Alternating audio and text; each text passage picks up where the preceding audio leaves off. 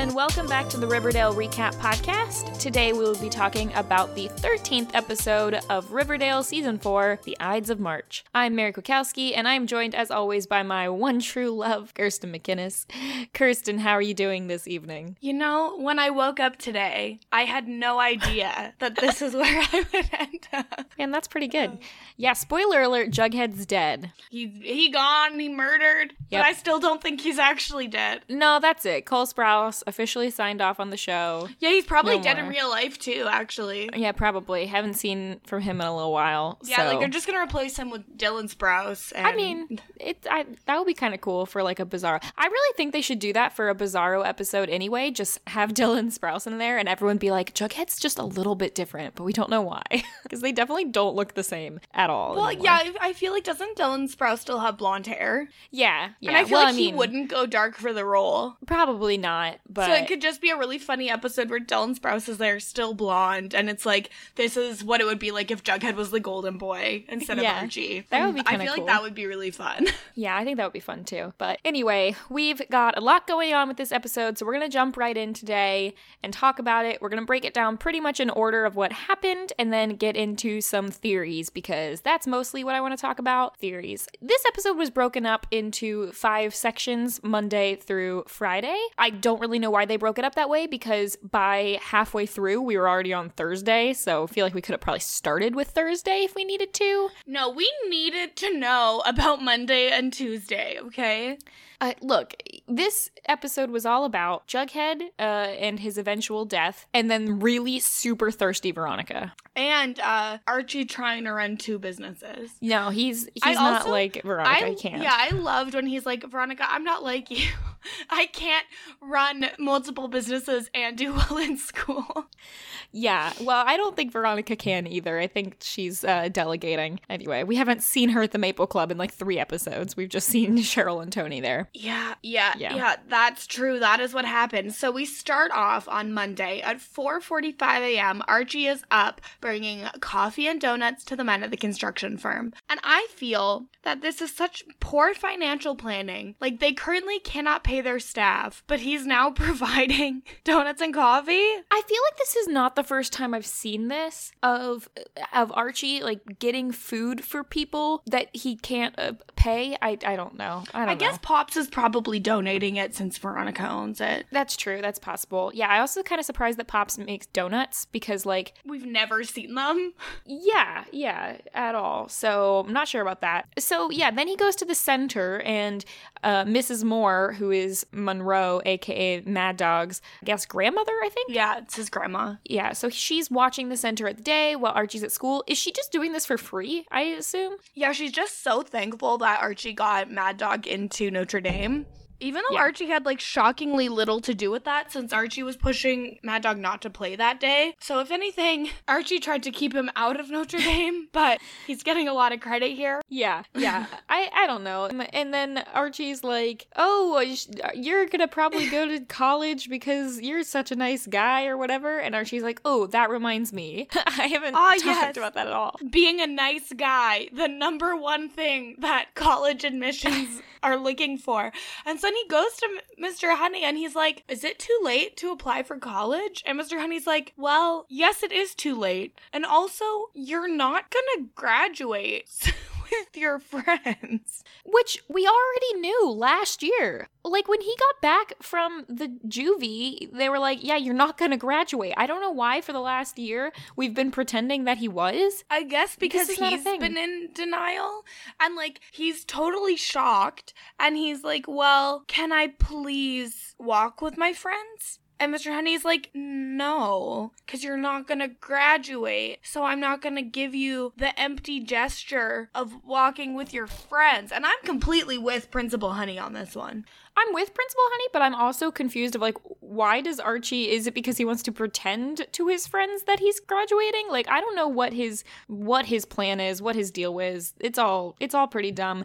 Uh, also like why Riverdale, is he it's all pretty dumb. Well, and also like why is he not doing well in school? Is it is it because he's like falling asleep in class because he's tired? Is it because he's not doing his homework? Like I feel I don't know. I don't know what kind of school they're going to, but Betty and Jughead and Veronica are also all really busy and they're somehow doing okay. So, like, why is he not studying with Veronica at the same time she is? I don't know. Archie also didn't go to school for a year and a half last year. So I'm assuming that he's not in the same classes as the rest of these people. And it just, he was gone for like six months, but okay. yeah, six months of a school year in high school is a semester and a half. Okay, but I don't understand why we've been pretending that he's been in 12th grade then. Yeah, that's what I would like to know. he's not. That- if, if he didn't gra- if he didn't pass 11th grade, then he's not in 12th grade. Whatever. It's okay. N- no one cares. So then uh, Hiram shows up and he's like, "Hey, I'm gonna work out at the El Royale," even though apparently he belongs to like two other gyms. Which I looked up Solstice Gym. yeah, it's because it's a joke of Equinox. Is that what it is? Okay, because I was Yeah. like, the problem was Solstice Gym actually is a real CrossFit gym as well, but it's like a celebrity CrossFit gym, which I thought made sense, but then it's in like, New Jersey, so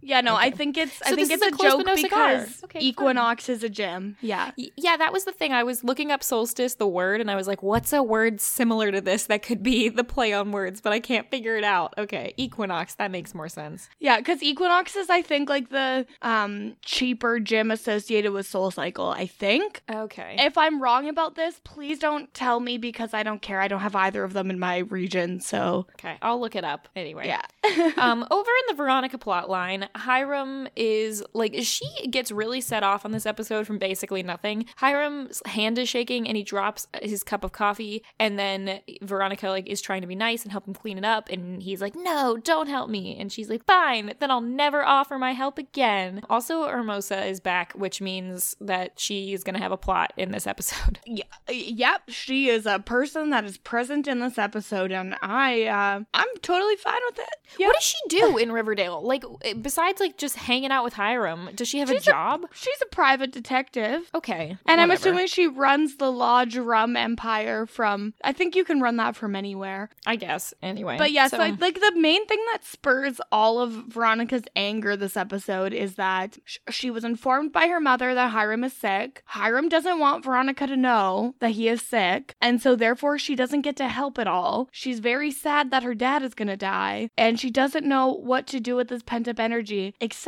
for banging with Archie in inappropriate places. Right. So they bang in the music room, which like there's still a window in the door, guys. And I thought that there was just gonna be some like hot and heavy making out, but nope, we get the classic like he's zipping up her dress at the end. Cut to that. So whatever. And then Veronica is like, oh well, we're probably gonna go our separate ways after graduation, or at least like go be long distance, and I don't want to think about it. So let's just have fun, which we need here so that she can get mad at him for not having fun later. Yeah, she's like, let's just promise that we're gonna have the most fun. Yes, uh, and as we all know, the most fun means banging in a lot of places. That's the only way to have fun as a teenager. Yes. Over on the stony side of things, DuPont kicks Jughead out of the quill and skull. And I think it's funny because Jughead's like, oh, is it because Betty broke into the Sanctum Sanctorium? And DuPont's like, yeah, let's go with that. I don't know what I was going to say, but sure, that yeah, sounds DuPont's good. like, Thanks. yeah, it, it is for that, and also because you're bad, and also we're gonna terminate your Baxter Bros contract because you haven't turned in satisfying material by this Friday, March 15th, the Ides of March. And so we learn possibly the weirdest thing about Stonewall Prep, which is that they celebrate the Ides of March, which is March 15th, which I believe, isn't it? It's when Caesar died, right? I- have absolutely no idea. I'm like pretty like, sure that's. know. I'm pretty It's sure like a that's phrase that- I've heard, but I, I don't know what it was. I'm pretty sure it's when Caesar died. Um, yeah, it's the Roman. It's a holiday in the Roman calendar on March 15th, and it be yeah, it became notorious as the date of the assassination of Julius Caesar. So that's why it's like a big deal, which makes it really weird that Stonewall Prep celebrates it. Um, side note, it was also my parents' wedding anniversary, so that's why I know what the Ides of March is. Fun. Um, them mentioning this also gives us an idea of when this show potentially takes place because March 15th is not on a Friday in the year 2020. So it's not present. It could either be 2019 or it could be 2013 or it could be 2026. I don't know if that math is right. Anyway, somewhere around there. But it's weird because, like, later on in the episode, Veronica mentions the show Euphoria. So, like, when is this set? So it had to be 20. Oh, but mean- then summer 2019 Euphoria hadn't come out yet. Yeah, I didn't think so, right? Isn't Euphoria new? Right. Basically, they for whatever reason needed it to be on a Friday. I feel like they could have just tweaked the show slightly and put it on a Saturday like it is this year, I think. Yeah, that's a very good point. March 15th is on a Sunday this year. Interesting. They're just bad and dumb. They could have they could have just had the holiday be on the Sunday, but then we wouldn't get everyone at Stonewall talking about the Ides of March over and over and over again. Yeah, it was weird. So Jughead is like, ah, I'm gonna write the book anyway by Friday, and I'm gonna give you a new copy, and it's gonna be amazing. So he calls Betty in to help, uh, and she has a really cute shirt on. It's like Yeah. multicolored in different little pattern. Yeah, it's super cute. I love how he calls her and he's like, How soon can you get here? I need my real life Tracy True. And then she contributes in ways that she could have contributed over the phone. She did not need to physically be present for the, She's any like, of this. Write about your own life, I think is Yeah. what she says. And he so he starts writing about his time at Stonewall. A, a prep school thriller. And we get several scenes throughout the week of him reading pages of his new novel to the group.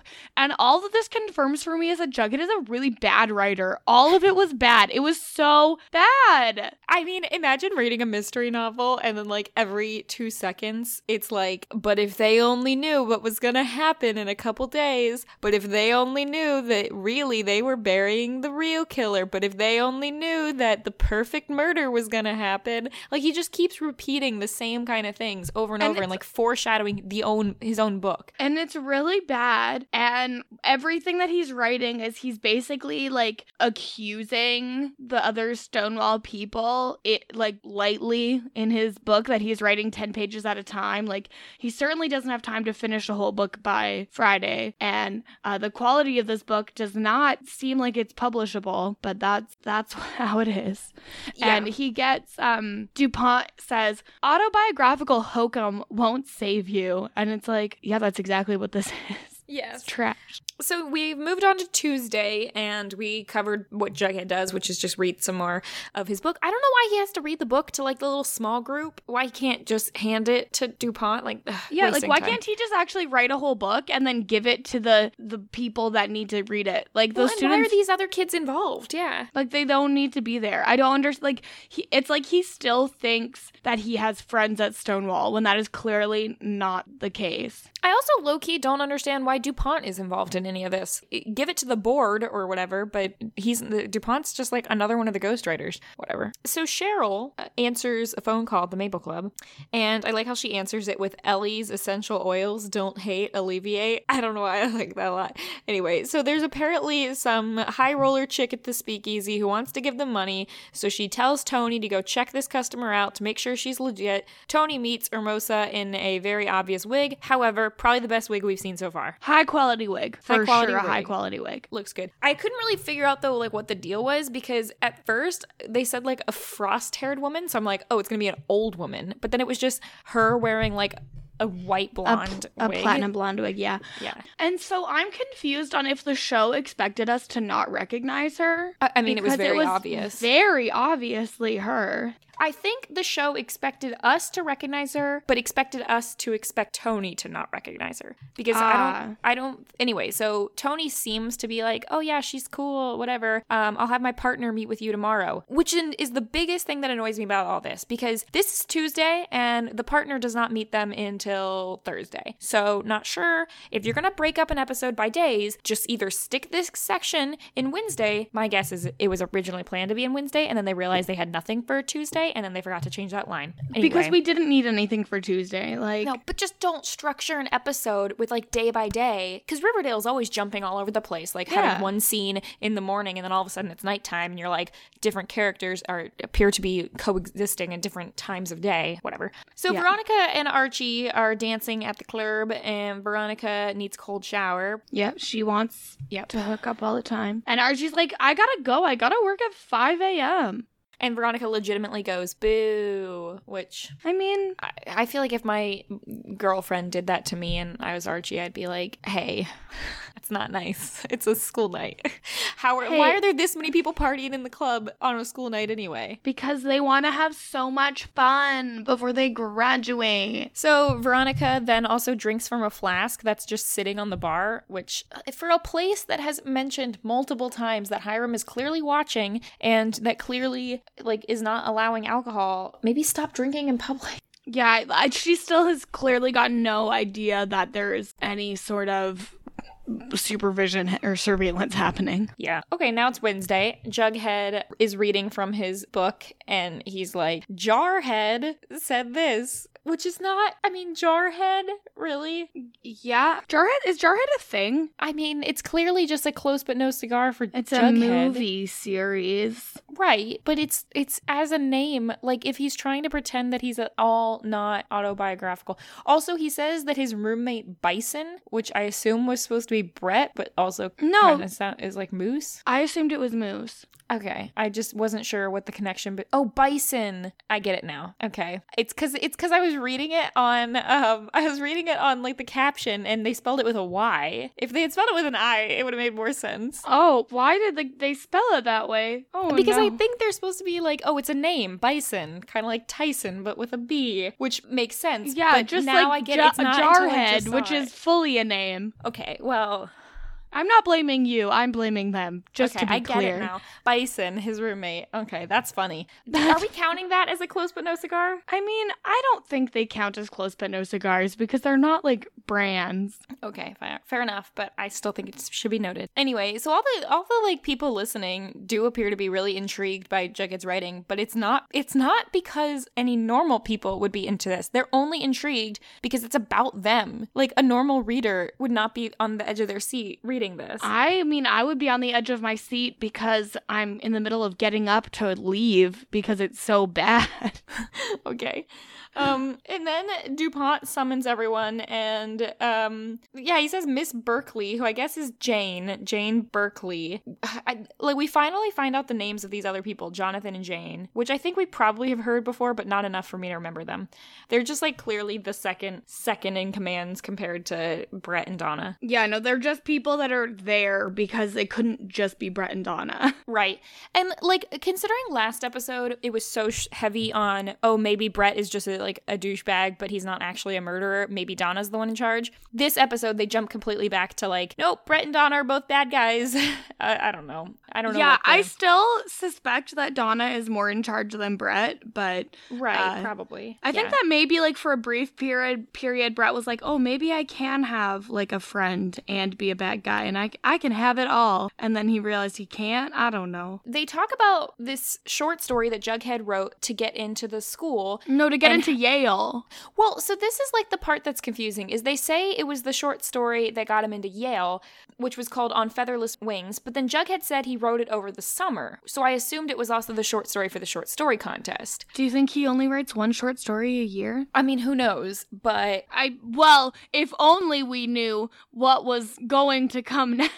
Right, exactly. Anyway, this kid Jonathan says that he like also wrote the story and that he has it timestamped on his computer from like two months ago. And Jughead's like, ah, but I had it timestamped from the summer. But of course, his laptop has been stolen, which like, duh. Because Jughead got rid of his laptop because Brett gave him a new one. And I'm sorry, who said that that was going to matter someday? I think it was us. I think both of us said that this was a notable thing. Obviously, but I also feel like if Jughead was like, yeah, clearly this has been a setup because you conveniently gave me a computer and my old one gets goes missing. Anyway, I just think it's all pretty sloppy and whatever. And so yeah, Jughead, and Jughead is like enraged. Like you can accuse him of anything, but if you accuse him of plagiarism, that's hitting him where it hurts. And so my big issue with this episode at, up to this point is from now on, so this is the end of Wednesday. So Thursday and Friday, the main conflict is this like plagiarism hearing that Jughead has to go to. I don't know why we couldn't have started with that. Like why did we have to start with the you're being kicked out of the Baxter Brothers contract and spend 3 days with him trying to write this new book? I feel like we could have started with the plagiarizing thing. Oh, you're going to be kicked out of the Baxter Brothers contract because of the plagiarizing. I just feel like we wasted so much time with Jughead trying to write a new book for no reason. Well, you see, an episode of television is about 42 minutes, and if they had started it here, they would have been a few minutes short.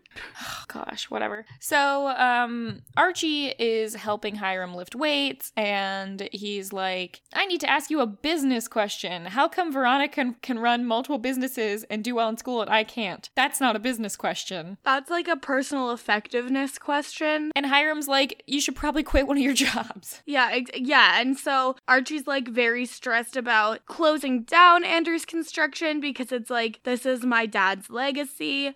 And Hiram is like, well, isn't your dad's name on both buildings? And you will continue to, to run his legacy. I also want to know how much Hiram is paying to work out at the El Royale. I, yeah, I don't I don't really know why he's like working out with Archie. I, I don't know. I don't really think that Hiram has like sinister plans here, I guess. I think that he like definitely would like to somehow buy up the construction firm, but I don't think he's like he's not really pushing Archie that hard to do it. And so Archie says he meets with Sheriff Keller and says that Vic wants to buy Andrews construction, but Archie doesn't like the guy, and so he's like, What if we sell it to Vic and then we hire Sheriff Keller to run the center full time? Why don't you just sell the construction firm to Sheriff Keller? Like Well, cut out the Sheriff guy that you don't like. Money for that.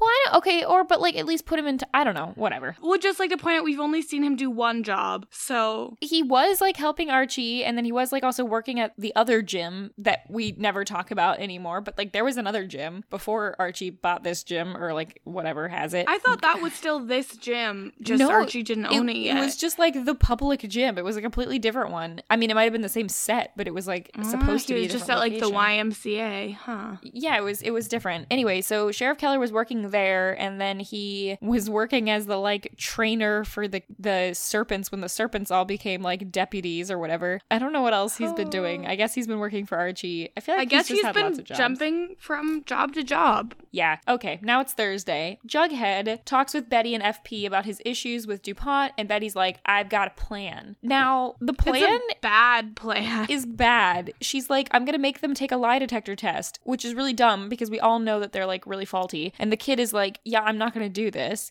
And so she's like, Okay, Jughead's gonna take it, which will rule him out and clear his name. And everyone's like, Yeah, that didn't really prove anything, but whatever. And Betty's like, She calls Donna a Brady, says that the test is only the beginning of all of the rest of her plans, but we like don't see any of her other Yeah. plans. It was really. also really funny the way that Betty calls Donna a Breddy because it was very unexpected. Like she went from zero to 100 and was like, "Uh, listen, Breddy, this is only the beginning. And it was like, whoa, Betty, simmer down. Like, is this dark Betty back again? Yeah, so the second part of Betty's master plan is that they break into Donna and Joan's room because I think they're still looking for the laptop or something. I don't know what they're doing. Yeah, I think they're just looking for the laptop or any evidence that they might find. And this is another pet peeve of mine of like two people enter a room to snoop around and they just like shut the door behind them. Like have one of them stand outside, which would and then maybe like distract the other people or something. And they don't find anything there, I guess, or at least we don't see them find anything in Donna and Joan's room. Then they sneak back into the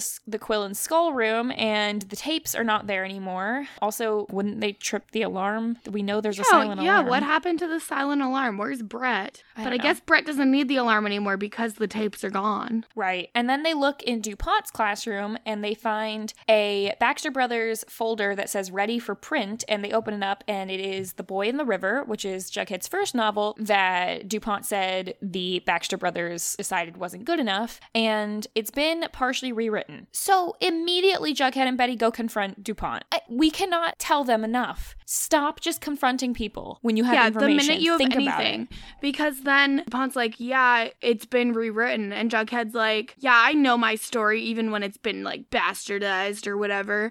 And then DuPont's like, you really should have had a lawyer look at your contract because anything you submit to us, we now own and can do with as we please, which is absolutely within their rights. But also, okay, let's just break this down real quick. If they're saying you're kicked out of the contract because you didn't produce satisfactory work, except he did, he produced them with a great outline that they then doctored up a little bit. Like they're still getting a book. I think they doctored it a lot though. And so I think that it's mostly just a loophole to get Jughead out because like he didn't play the game properly and so now he doesn't get any of the benefits that he was going to receive when he was playing along with stuff. Uh, so it's like they're just going to say, "Yeah, we didn't didn't take like your idea wasn't good. We had to completely rewrite it and then use that as a an excuse to fire him from the contract. Also, I don't know. Every Stupid. word he's written since has just confirmed to me that he should have never received a contract to begin with because he's really b- a bad, bad, bad writer. Yeah, and and we mentioned it a couple times. All of the scenes where he's reading his new writing, he mentions in every single one of them the perfect murder, which is another thing we've heard him mention before in I think the first iteration of the story that won him the contract. That's the other thing. Is like he was supposed to write the book that was going to win him the contract, and he did, and he won the contract. And now they're saying it's not good enough. It's like, well, then why did you pick me? Like you already knew what the story was. Yeah, I, uh, I think that there's there's something sinister going on here. Yeah. On the thirsty side of things, Kevin is complaining about a test that they just took, and he's like, Why did we need to know what a primogenitor was? Which, by the way, is an ancestor, especially the earliest ancestor of a people. So, huh. good, good to know. Good to And- know. And Veronica's like, wait, that was a question. Yeah. So Veronica is like a little bit toasted because she's been drinking rum, uh, and she has a flask of rum that was in her locker. And Honey comes in and he's like, "Hey, I found this in your locker." And then Veronica calls him Principal Mussolini. Yeah, she's like, since Yeah. when is this school a fascist police state? How dare Principal you Mussolini. search my locker? And it's like, well, why do you have your rum in your locker? Keep it in your purse like a normal person. And I'm like 95% sure that when I was in high school, or well, we didn't really use lockers in high school, but when I was in middle school and we used lockers, pretty sure that we were told kind of up front, like they could be searched at any time, kind of thing. Yeah, because when you're a like kid, fair. you don't have any rights. Yeah. eh, Like, I don't whatever. think that anyone was searching lockers in high school, but like, they could have if they needed to. Sure. I mean, I never really had my locker searched, but I did have to ask for someone to open it multiple times because I would not, it's not just that I would forget my combo, it just like wouldn't work. Anyway, so. Mary's like, I don't know how to use combination locks.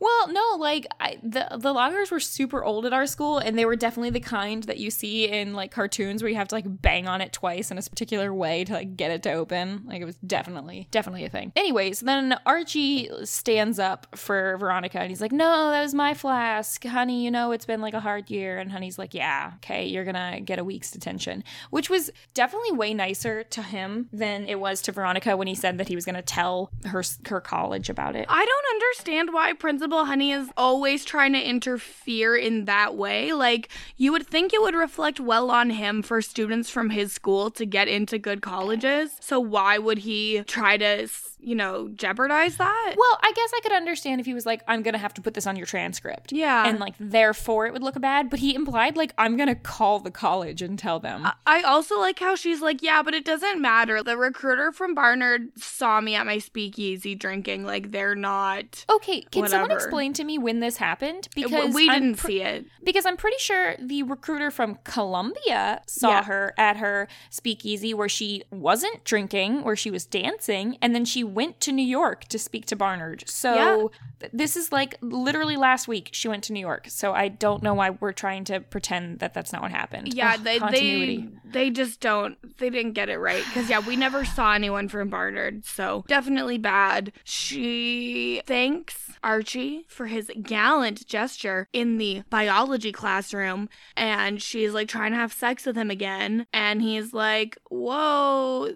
The science teacher could be back any second, and like, what are you doing? Which I think is a valid response to this. And she's like, I thought we were gonna have fun, Archie. Yeah. She's drunk in the day. Yep, typical, typical Veronica. Back in the speakeasy, Tony postponed her meeting, I guess, until Thursday, because, like I said, now it's Thursday, even though it was previously Tuesday. Whatever. Also, what time of day is it? Because the speakeasy is like full of nightclub people. I'm On like, are they all teenagers? What? Is anyone an adult? Is there a college nearby? Because Thursday's a popular college drinking night. Well, the thing is, like, if I was living in Riverdale and I was a high schooler, and well, yeah, but they can't even sell alcohol at this place.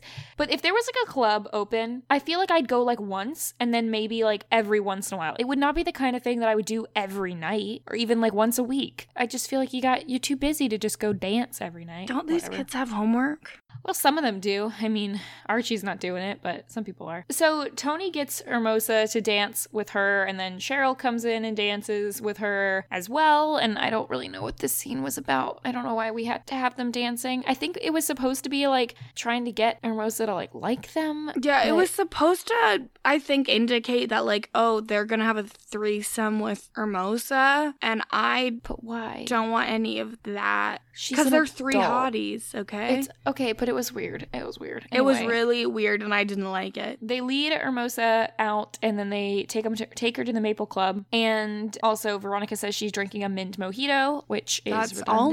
All mojitos have mint. Even other flavors of mojito are like raspberry and mint. Right? not- yeah, it's it's redundant. You don't need to say that. You Yeah. you know you wouldn't say like, oh, I'm drinking my cherry flavored Shirley Temple. It's like I'm I'm having a coconut pina colada. Yeah, But it's also like something that we do do because you'll be like, I'm having chai tea. I'm eating naan bread And like chai True. means tea and naan bread. So um, it's Yes. like something we do sometimes. someone named Laura prepares the suite so that Veronica can snap a trap, which I thought was a fun phrase. I didn't like it. Anyway, and then this is mostly just me yelling at the. Uh, I have most of my notes are in all caps here. Girl, girl, don't tell her the rum operation is called the Maple Club. Hiram literally made that club for Penelope. How do they not know this? They do know this. I mean, uh, Cheryl at the end of season two overhears Hiram making plans with Penelope to give her a brothel. Then they know that Penelope has a brothel. You've got to assume that Hiram knows about this. It is so dumb. So dumb. It's laughable that it's like, oh, the only thing keeping Hiram from the Maple Club is like not knowing a password or something. Like he knows the location. They took her there. Yeah, He's been there. Like, Yeah, it's really dumb. So anyway, um, so then Uh, I, I don't remember exactly what happens here. She just Veronica is like, oh, you're like we knew it was you right away. We know you're there for dad, blah blah blah. And then like brings up their dad is sick, and Hermosa's like, I thought that you didn't know about this. He told me you didn't know. And then Veronica like flies off the handles that sorry, flies off the handles, flies off the handle that her dad didn't want her to know that he's sick, which is a very typical parent thing to be like, I want to hide something bad from my kid because it will make it easier, but then it just But makes the kid mad. And she's more upset that he told Hermosa instead of her. Yeah, because Hermosa's She's been an on his adult. side, and she's been on his side, and you have not been. Whatever. So Archie confronts Veronica and is like, "Hey, you got to stop being a crazy party girl and pushing people away." And she's like, "Oh, my dad's dying." And Archie's like, "Oh, that makes so much sense. That's why he's working out in my gym." He doesn't say that. Archie's like, "Well, you should take the time to say goodbye because you at least have that opportunity, and I didn't have that, and give some of your strength to your dad," which is nice of him, but also I would be like, maybe you you should just let your dad die because he's a horrible person. Um, I feel like that's not something you can say to someone when their dad's no, dying. though. it's definitely not. It's definitely not. And I, I, Mary's mean, I like, think- hey, you're not allowed to mourn family, even if they're bad No, people. no, you definitely, you definitely can, but it's more of the like, I don't know why Veronica needs to be on Hiram's side now. Like, I, Hiram doesn't get it. I feel like he shouldn't be, oh, all of the bad things you've tried to do are completely forgotten. Yeah, but it's one of those things where when someone gets sick, it brings things into kind of sharp relief. Right. And you realize, like, oh, I know what's really important now versus what they've maybe dealt with before. Yeah. So Friday, Veronica calls her family soul sucking vampires, which is nice. I like that.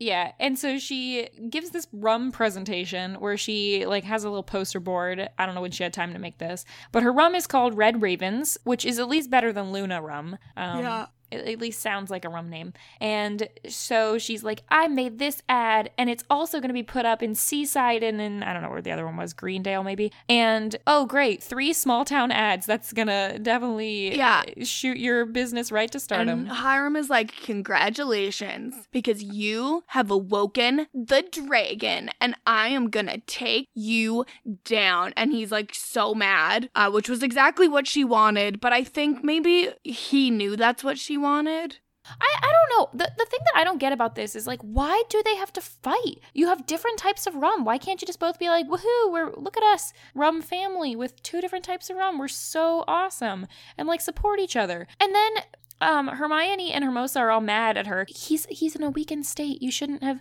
yelled at him and worked him up. And she's like, dude, no, I'm I'm trying to work him up to like give him his strength back. Like at least he's not moping around now, which is fine. Except don't don't yell at Veronica. He's also horrible. Why can't he? She's like, family should be supporting each other, right? Hiram didn't support her though. Like why why aren't you telling Hiram to like be proud of her? Yeah, because Veronica's not sick. And then okay. Veronica's like, nobody is gonna make my daddy better except me. And I'm like, this isn't medically proven. Like I've I'm got pretty some sure she even says, except for me, Veronica Lodge. I, I think that she did say that, and I was trying to avoid talking about it, but now here it is. Everybody knows. So then it goes back to the main plot of the Jughead Betty stuff, and they're like trying to figure out what the hell is going on. Yeah, they're looking at the murder board again. They're they're back at that the old murder board, and they're trying to figure out why Donna had that tie pin. But like, isn't Donna part of that secret society? Wouldn't she have a tie well, the- pin? it's the fact that she had Chipping's because it had his initials on it. yeah, I guess. But like, and so, mm. well, they're talking about like, we know that the affair story is fake. So why did she have it? Is it because DuPont set her up with the tie pin to like add evidence to the affair story? That's their sort of thought here. In which case, it's like, that's fine, but Yeah. he probably should have just like given him, given her like one of Chipping's hats or something. Like, why? The fact that it's the tie pin is like the secret society thing is, that's too much of a tie in. I don't know. So then Betty decides that she's going to meet with Donna to clear the air, and they meet at Pops. And she's like, I know you didn't have an affair with Chipping. You should come forward. You should tell the truth. Like, you should be upfront and honest. Like, I'm going to get you. What is And- this tactic? Like, because they're so dumb. Like, strategically, these people are stupid.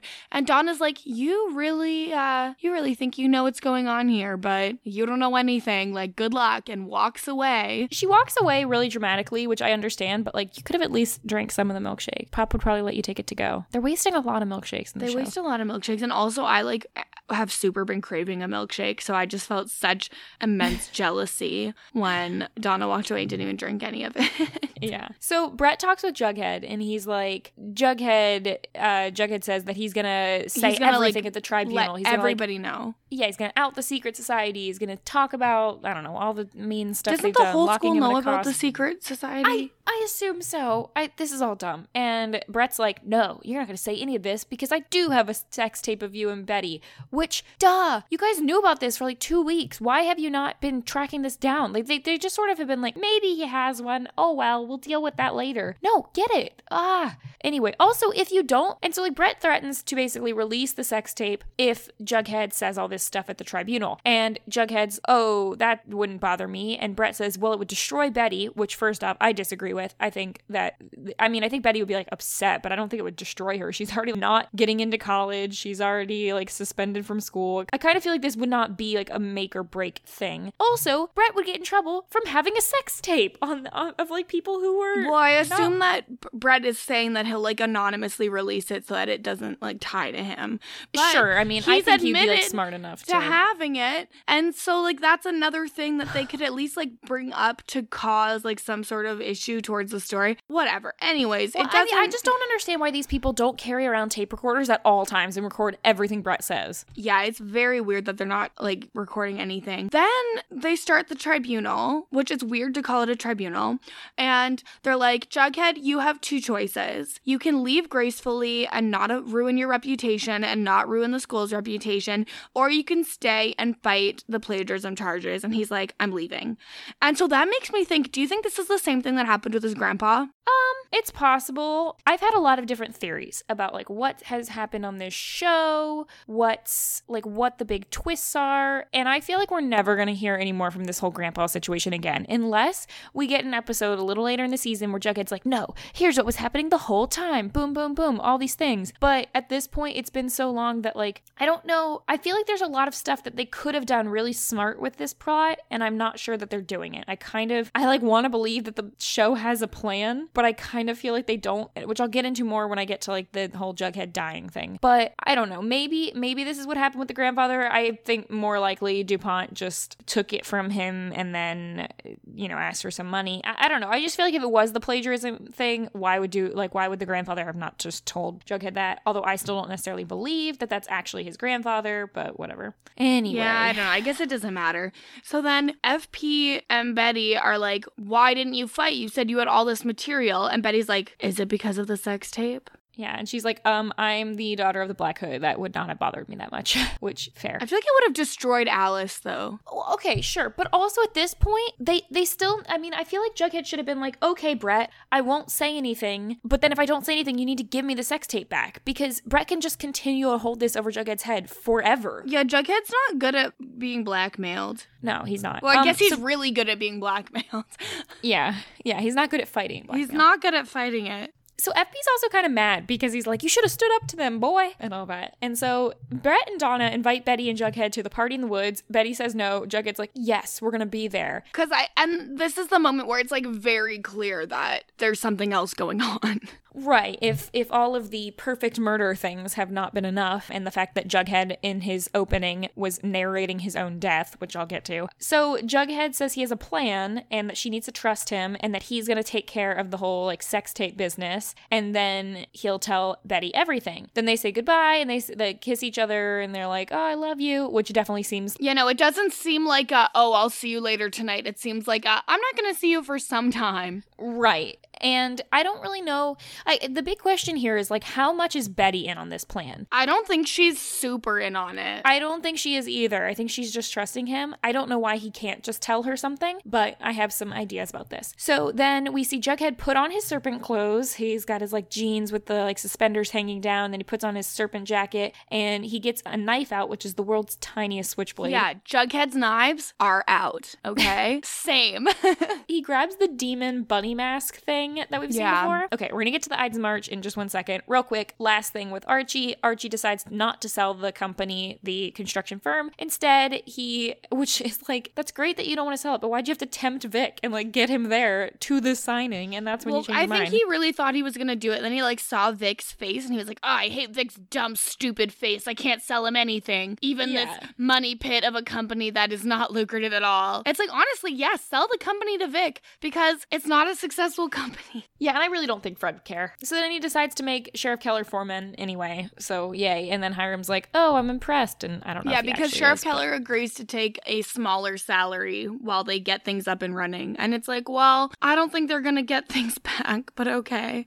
But here's the thing: if Archie is making Sheriff Keller foreman, we're in exactly the same spot that we were like nothing a month ago. Nothing, Nothing has has changed. changed. Uh, Archie and Veronica get a call from Jughead that they're invited to this Ides of March party at Stonewall, and Archie's like, "Uh, why do we have to go?" And Veronica's like, "When was the last time all four of us hung out together?" And it's which like, is hilarious. yeah, we haven't seen them in a room like all season. It was probably the day before the first day of school. Also, Archie does tell Veronica that he won't be able to walk during graduation, but he's going to try to go to summer school and then apply during the spring semester. I missed what he said what he was going to do during the fall, like take more classes. or, yeah, like, so I, work? I think that what he's going to do is do summer school and then probably do more school in the fall. Or like, I don't know, is he going to finish for the summer and then be able to start in the fall? I don't think he was going to be able to start in the fall, but maybe he'll be able to like apply to schools during the fall and then start spring semester. Yeah, I think it's just that like sh- he definitely will not be able to start for fall intake because he won't be graduated in time. right. So it might be that he will finish by the fall and then he'll be applying for the spring intake. Yeah, yeah. Anyway, this was the boringest part of the episode. Okay, let's get into the Ides of March. Yeah, so it is a massive party with drinking that is apparently sanctioned by the school.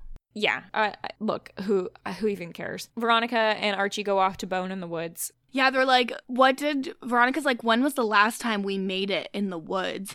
And I'm like, shut up, Veronica. Like, just go to the sex bunker and stay there until you're under control because this is disgusting. Also, I could tell you in uh, Labor Day, pretty sure. Well, that was so long ago. That was in September, and now it's the Ides of March, which Yeah, is the- definitely the, a, previous a term yeah. that people actually use for March 15th in the world when they're not talking about Caesar. So here's the part that I want to break down because so this is what we see. I'm gonna like real quick just say like describe the rest of what happens, and then we can talk about like what actually probably happened. Okay. So Jughead puts on his bunny mask. Then we see him walk up to Brett and I think it's Donna and I don't know, probably Jonathan. And he doesn't say anything, but Brett's like, all right, I'll take care of this. And he takes Jughead out into the woods. Then we see a shot of Jughead pulling off the bunny mask and putting his hat back on. And we see like a very deliberate shot of Jughead turning to face the camera so that we know that it is Jughead because we see the back of him. Him and Brett go into the woods, and that's the last we see of them. Then we see Betty follow Donna into the woods. Donna smiles and she's like, Hey, I know everything about you. I even talked to Evelyn, and I know the, the magic word that makes you fugue. And Betty's like, Aha, I know about Tangerine. And she's like, No, the other word. Sorry, right in the middle there, Betty's like tangerine three times. Well, that doesn't work anymore. And I want to know when Betty got deprogrammed. I think it was when she like went back in time and like kill or uh, like told her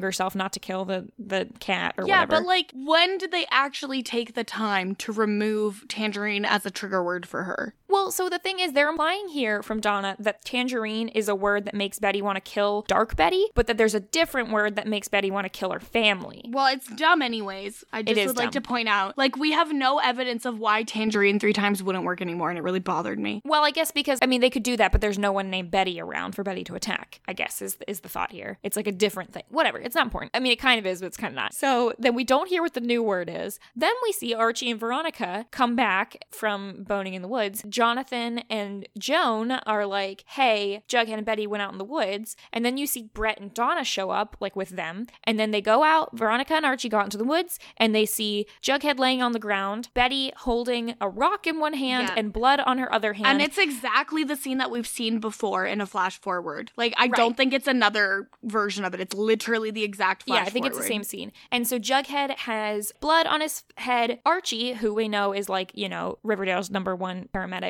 licensed to do this, leans down and determines that Jughead is dead. He also, like, he just says it weird. He's dead. Betty, what did you do? I feel like you would be like, oh my God, Betty, he's not breathing, guys, he's dead. Like, I, I, I don't know why he just says it so, oh, my best friend, yep, he's dead. Okay. And that's it. And that's what we get for the end. Now, here's the thing I'm trying to figure out a way to spin this to where Betty and Jughead have the upper hand, and it's not Brett and Donna who have the upper hand. Because we're clearly being trying to have us think that Betty killed Jughead and that was it, and that Donna made her fugue and that she went and killed Jughead. There's some stuff that I'm reading into, like this the, the main thing that I'm reading into that was super weird about this, besides like the obvious stuff about like Jughead saying he has a plan, even though we've seen Betty say that she has a plan in the past and it be super dumb, the thing with the lie detector test. Although I'll get back to that in a second. So they're trying to make us think that this happened, and they're not really giving us a whole lot of reason why it shouldn't have happened the way it laid out. Also, the fact that when we see Jughead being pronounced dead, we get the voiceover again from the beginning of Jughead saying, like, oh, if only I had known what was going to happen this week, which is another reason why I think he's not dead, because that just seems like a, you know, we're hearing, the, I mean, unless it's like a ghostly voiceover. I don't think it's a ghostly voiceover. I think that Jughead is not dead. He has somehow successfully faked his own death. We're gonna find out in a couple weeks. Cause like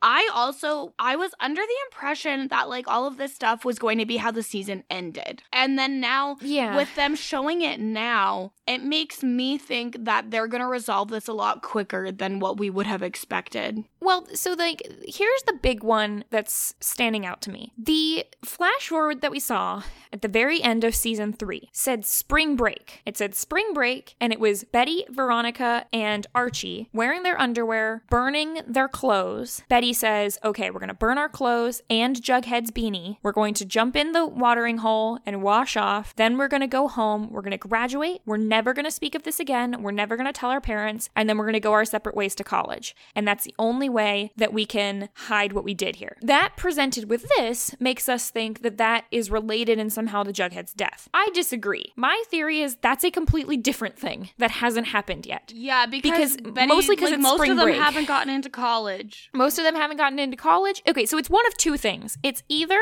the show putting that at the end of season three with not really a plan, and then they're just hoping we kind of forgot about it. I just I don't think that. Like I feel like we talk a lot about the show like not having a plan or whatever. That's not how TV works. Like you don't get to just write episodes as they come and not have a plan. They do have a plan. It's just not a good plan. Sure. I mean, we've already pointed out several continuity errors like from Yeah, this episode. Yeah, they have continuity errors, but like in general, the big storylines have been planned out and they know how it's going to end. Sure. So I'm going to assume that, like, at least for now, until we get next episode, where the beginning of next episode is them standing around a bonfire Yeah. burning their clothes, I'm assuming that that's a different event that hasn't happened yet and it won't happen for a couple more weeks or something. So, and here's what my big f- plan is because the other Mhm. flash forwards we've seen so far, besides the one that was literally this scene we got with Betty standing with the rock and Jughead or Archie saying what you do, the other one, which the last time we got, by the way, we got that flash forward at the end of the episode where Betty did the tangerine thing. I'm pretty sure. I'm pretty sure it was like related to that. Okay, so the other flash forwards we've gotten are, and they've been in all random Yeah. order So we've seen the body getting identified. by by uh, FP and Betty, which I think is important. We've seen FP rushing into school, pointing at Veronica, Betty, and Archie, and saying, "You guys are under the arrest for Jughead's murder." Yeah. And then we also see Donna and Brett, I'm pretty sure it was Donna and Brett, wearing their like uniforms, pointing out Archie, Betty, and Veronica in a lineup and saying, those are the three we saw murder Jughead. Yeah, in a lineup that is not how lineups work. Right. We also saw one more, which is Betty sitting in Pops with Archie saying, crying and saying that she can't believe that like Jughead's not coming back and that she can't talk to him. She doesn't say he's dead in that. She Yeah. just says that he's not coming back and she can't talk to him. Okay. So here is what I think happened. Okay. I think that Jughead has had this plan for a while, and we've gotten a lot of hints about it. He's constantly been talking about plans, particularly in the quiz show episode. He told Betty, Oh, this thing with Brett, this is all about a bigger plan. We're talking about the master plan here. Sometimes it seems like Betty's in on the plan, sometimes it seems like he's not. Based on Betty's master plan, the other time we've heard a plan was Betty and FP and Jughead. Those are the three people who I think are in on this whole plan. Mm-hmm. And so the three of them were standing in the kitchen in this episode when Betty said she had her plan, which from what we saw was just her doing the lie detector thing. I think that's going to come back later. I think they took the results of that lie detector test and they're using that as evidence for this whole bigger thing, which is all about getting justice for Yeah. this Baxter brother thing. Which is also dumb because lie detector tests are not Sure. permissible in court because they're like routinely bad.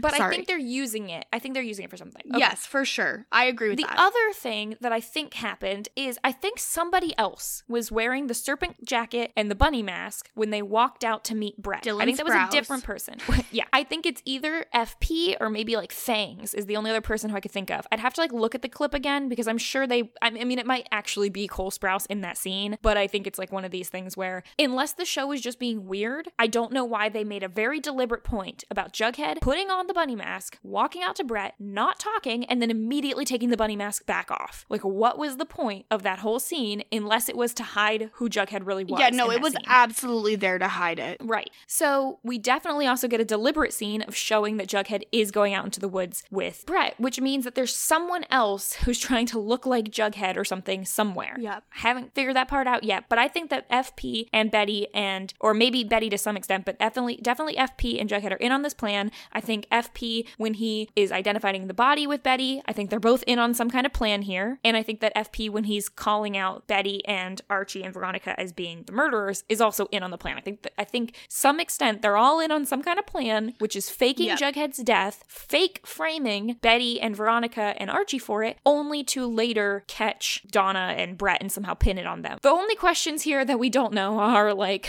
why is Betty in front of Veronica and Archie pretending that she did kill Jughead or whatever? Why does Donna and Brett seem to be satisfied when they come back? Yeah. I think they must have had they must have watched Betty appear to kill Jughead and then walk back to the clearing. I don't know. There's definitely still some holes here, but I think that there are some key points and we all know that this is going to result in the fake perfect murder of Jughead. The yeah, definitely a fake perfect murder. Yeah. Okay. Got a lot of things to go over here, but real quick, Ides of March 2011 movie has nothing to do with this from what I can tell. There's probably more movies about the Ides of March, but this I'm- one's an American political drama. Yeah, so, so the reference with Ides of Marches is like because it is a notable date due to the assassination of Julius Caesar, which was a betrayal. I I think that that's what it's supposed to be, where everyone at Stonewall is like stabbing Jughead. yes, That's Jon my Snow that's style. that's my theory on that one. Yeah, that's probably right. Yes, so that's possible. We got a couple comments on this episode, but we also have a lot from Gregory McBean that we're covering the last episode and also from our podcast that we did with Josh Wiggler. By the way, if you haven't listened to the podcast with Josh Wiggler, you all should definitely what are you to it. doing? Come on. Like, Yes. why are you even here if you don't want to hear the Josh Wiggler crossover episode? Um, I don't think that Josh has watched any more episodes of Riverdale yet, but I do I I do think he's intrigued and I think he will watch more. I think he will. I think once and he then one day we time. will have Emily Fox on the podcast, and that will be a true treat because she is so cool. She's way too cool for us. It might be after season 40 of Survivor's over, but I think it'll happen eventually. So, some questions that Gregory McBean had for that podcast were Don't you miss when there was a common baddie in the Black Hood? Season one and two were so much better and easier to follow. No, I don't miss it. I, I agree with him. I'm, Well, I'm I don't. with He said, Where has this Toni and Forsythe, aka Jughead, relationship gone? We haven't seen them hang out anytime recently. Yeah, it's that's the weird part when it like seemed like they were gonna hook up, and then And they were close. like they were friends. She was like his only resource at like Southside High. So I'm going to say, hot take, I think Toni is the most mishandled character on the show. I don't think that's even a hot take. I think that that is a really good point. Like they just don't know what to do with her. They just throw They've- her in wherever they want. She she's been demoted to Cheryl's sidekick. Like at least when Cheryl and her were having like relationship issues, it was two distinct characters like having different opinions. Now it's just she does whatever Cheryl wants and it's really annoying. Yeah, it's Um, kind of creepy. Yeah, and then he says, knowing who the Black Hood is on the second go around, do we understand his motivation in his requests to Betty, I guess, to like give him names and to put on the Black Hood and everything like that? I think so. I think Hal's whole thing is like, Betty, you're like me. You're you're also a deranged person, which is kind of interesting that that's like a big plot point of this season. I mean, the whole reason we got Betty doing this stuff with Charles and realizing that she has the gene and all of that is, I think, to set up this whole point of us thinking that she killed Jughead. Anyway, we're getting to it. For season four, he says when Donna said Brett didn't know how, how to handle a sword, she was clearly saying he was no good in bread, right? Probably. Ayo. Uh, he said, Is this Katy Keene crossover realistic in canon of that show? Okay, so I watched the first episode of Katy Keene, and it very clearly takes place in the future. Like, they are all definitely 21, at least, Okay. when Katy Keene is airing. Because, like, in the crossover, Katy's talking about her mom being sick. Her mom is fully dead in the show. Yeah, so I would assume that my feeling is that much in the same way that we had Veronica in the first couple episodes of Riverdale's mention her friend Katy from New York, I would not be surprised if Katy mentions her friend Veronica. The other thing, though, that's the only weird thing about that actually is that um, a major plot point in Katy Keene is that she's from the Lower East Side, from like a poor neighborhood, and did not have a lot of money growing up. So the idea that she was in private school with Veronica seems kind of weird. Yeah, it could That's, be like that's that the whole- only thing that makes me think like it could have been another Katy, or maybe she got a scholarship and we don't know. Yeah, I was gonna say I think it's a lot more like that girl in Cheetah Girls who's like pretending to be wealthy but really wasn't kind of situation. Yeah, I could definitely see that. It's definitely what we're seeing a lot of is like there's definitely some I think that basically the show is trying to be like a love letter to the city of New York and it's so funny because there's the most iconic scene is she gets in a fight with this other personal shopper at Lacy's and the girl's like, "I deserve this promotion, Katy. I'm from the Upper East Side and Ka- you're just a gutter girl from the Lower East Side." And Katy's like, "You're from Westchester. You're not fooling anyone." And it's like a key moment in the episode, which is just so funny. Okay, guys, calm down. Westchester's like immediately outside of the city. So we will potentially cover more Katy Keene stuff once we watch a couple episodes. I don't think we're gonna do episode does recaps. not need episode by episode coverage, let me tell you. yeah, we'll do chunk recaps. So look forward to that eventually. One day. And then Gregory McBean's last couple questions. Are there no adults at this school to see here Archie being slammed through stalls, sinks, and cabinets? The answer is yes. There's Mr. Beaker and there's Mr. Honey, and that's it. And that one lady who's probably still locked in her classroom. Can we just assume that she's dead, the cheerleading coach? Oh yeah, she's definitely dead. And where's the guidance counselor? I think we need her back. We definitely need her back. She could come and do some good. yeah. And then he asks, Do we believe the Hiram disease storyline? I mean, I don't care about it. Yeah. I think that if anything, he's gonna miraculously find a cure because rich people get better medical treatment. I, I think he'll get better. My hope would be that I hope this show is leaning towards like trying to make him at least not a bad guy anymore. I mean, he can be a bad guy, but I don't need him to be the villain anymore. It's annoying. Whatever. So, close but no cigars. We have Solstice Yeah. Jim. I thought we had another one. I don't know that they count as close but no cigars, but it's worth mentioning Jarhead and Bison. yeah, I felt like we had another one. I I don't know what the other one would be. Uh, might have missed it, but I felt like there was another one. Who is the most normal person of the week? I think it's pretty clear it's Principal Honey. yeah. like who else was normal? Let's see. Not Toni, not Cheryl, not Veronica. Archie wasn't super abnormal, but he was. I mean, Archie was fine. Eh, I don't know. I mean, the problem with like people like Betty and Jughead is we just don't know what's going on in this plotline right now, so we can't really give it's it to not normal. Regardless of what is happening, it's not normal. Fair.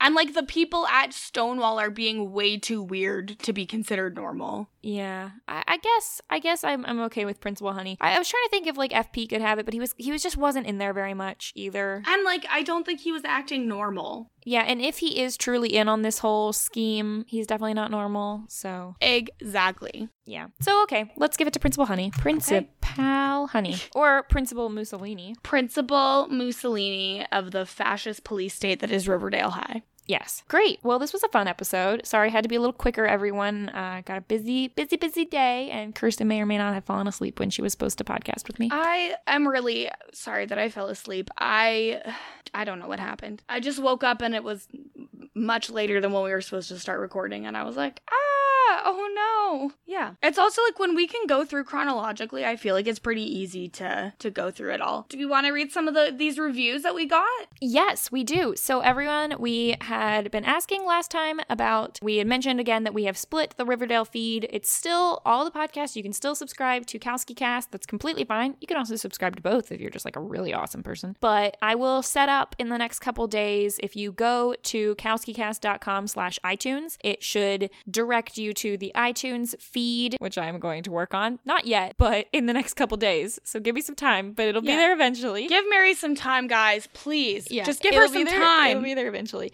But otherwise, you could just go to iTunes and or you know Apple Podcasts and search for Riverdale recap or search for Kowski Cast. You should be able to find both of the two feeds, and we're accepting reviews on both. But we'd love some reviews on the new Riverdale recap one so that we can Just give get, us a five star review and rating on both, okay? Why not both? Yes. So I'm going to read a couple of those now. This one is from Vince Sly, who says, Good work. And then it says, Joey Sasso's voice. I can't do, can you do Joey Sasso's voice? Is he saying, yeah, buddy? What's No. he saying? It says, Message! This podcast is dope, which is not his voice. I can't do an accent. Message! I'm just gonna scream. No. So he's do- giving us a circle update in the Joey Sasso vo- voice, which shows that he knows me on a deep personal level. Yes, yes. So that was great. And then we have another one here from Thor Fist, which is That's Tom, Palmer. Let me send it to Kirsten so that she can read it. Ugh.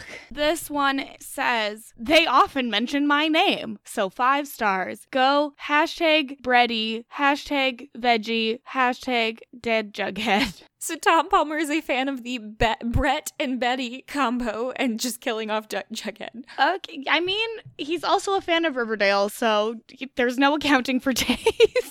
Yes. we have a couple more reviews, but I'm going to save them for next podcast. But if you would like your review read, please, please give us some. That would be very, very nice. And it shoots us up there in the charts. We're trying to trying to get up higher. I want to be on that first line of Riverdale podcast. That's the goal. Yeah, come on. Okay. Get us in that first line. Don't you think we're first string? Come on. I think we are. I look right now. We're at least ahead of the uh, RANAP episode of Riverdale. Hey, but that's progress. we could do better than that. Yeah, we're, We're ahead of there. Anyway. ourselves. Um, We're ahead of ourselves. All right, everyone. That's all for this week's episode. Thank you for joining us. We'll be back next week for a recap of episode 14. Actually, no. Well, we will be back next week. There is a one week gap in between episodes, though. So, depending on when you're listening to this, it might be sooner or later. yeah, but they there will there leave will us be a cliffhanger. a gap between episodes, which I'm thankful for because I'm busy. Uh, Yes. Um, but until then, you can follow me online at Feral Mary on every platform. You can fi- follow Kirsten online at Kirsten Said What everywhere. And you can follow uh, the podcast at KowskiCast.com or KowskiCast on Twitter. That's Cow with the K. All with a right. K. That's right. All right, everyone. Till next time. Bye. Yo, Riverdale's good.